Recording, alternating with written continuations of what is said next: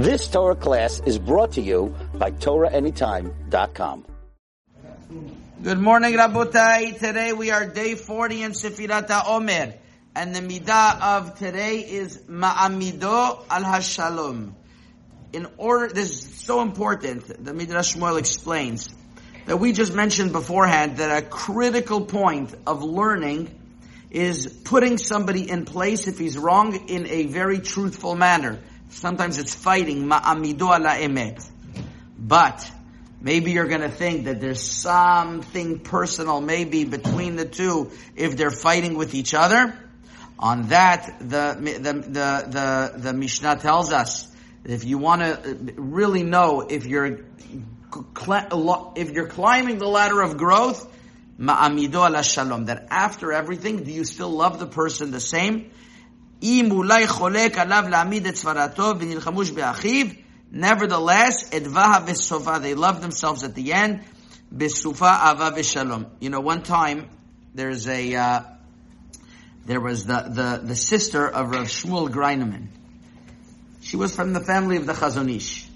She walked into the, to the, to the room of the Chazon Ish when he was still in Vilna, and she saw he was with this young Avrech, and they were fighting and screaming with, with tremendous, tremendous uh, passion.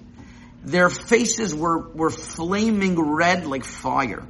Something was rare to see the Chazon Ish get so excited and so upset about such a thing. And I mean, she was worried. What would they? What would they? She, they were going to kill each other soon. They, they didn't know what was going on. So she ran to call her husband I'm sorry, she ran to call her sister, who was the sister of the Chazon Ish. She ran to call the sister of the Chazon Ish to see what happened.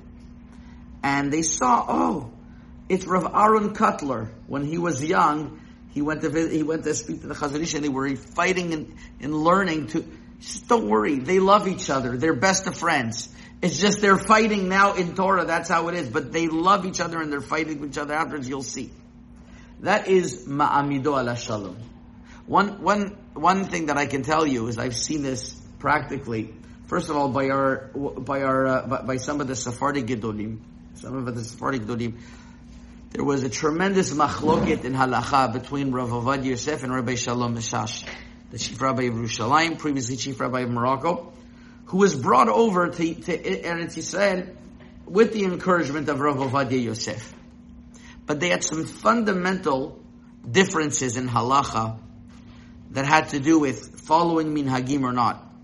And Rav Ovadia Yosef was very passionate about it. Rabbi Shalom Messas was very passionate about it. They were very against each other in this. Nevertheless, personally, they were best of friends. Rav Ovadia Yosef asked Rabbi Shalom Messas to write to him a introduction for his book that came out. And Rabbi Shalom says in the Yabia Omer, I believe it's in Chelek Yud, wrote a beautiful poem about the greatness of Rav Ovadia Yosef. And here they are, they, they're fighting tooth and nail on a subject, didn't matter.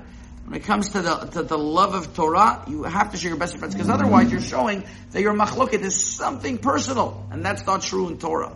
It has to be purely, purely the Shem Shamayim.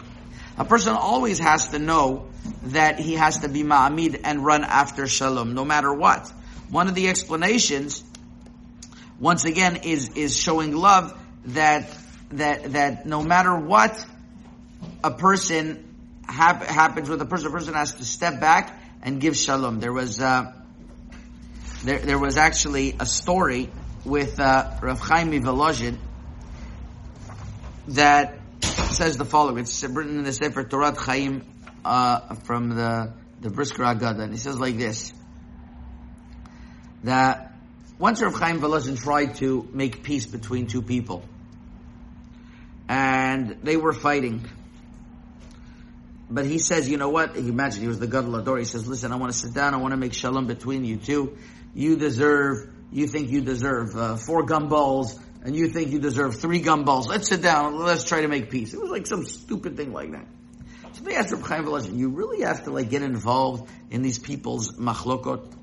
Reb Chaim Volozhin said like this, what happens What happens at the end of Shemona Esrei? Chachamim tell us in Masechet Yoma Nun Gimel Amud Bet that you have to take three steps back, and then you say Oseh Shalom. So, so too, sometimes a person has to go back a few steps in order to make Shalom. Go back a few steps and say Oseh Shalom Bimromav. It's not beneath me. So a person shouldn't think, well, I have my position in learning and I fought till the tooth and nail, so why am I going to give up? That's not how it works.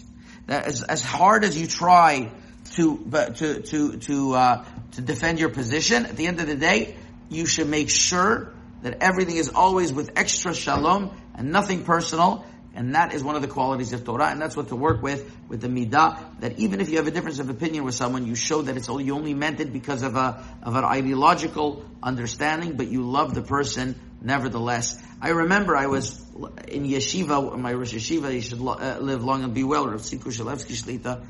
The first day I came in, I, I, I, I experienced this, that he would be yelling at a student. I didn't know what was going to the student. I was going to kick out of yeshiva. And the student, while he was talking to him and talking to him, the student knocked over his mug and he broke it.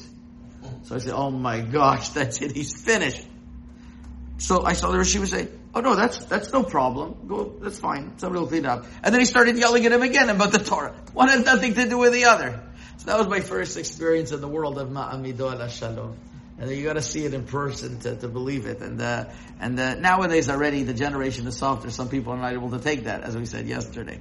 But if you're strong enough, definitely Mamido Shalom is a midah that everybody can gain from. You've just experienced another Torah class brought to you by TorahAnytime.com.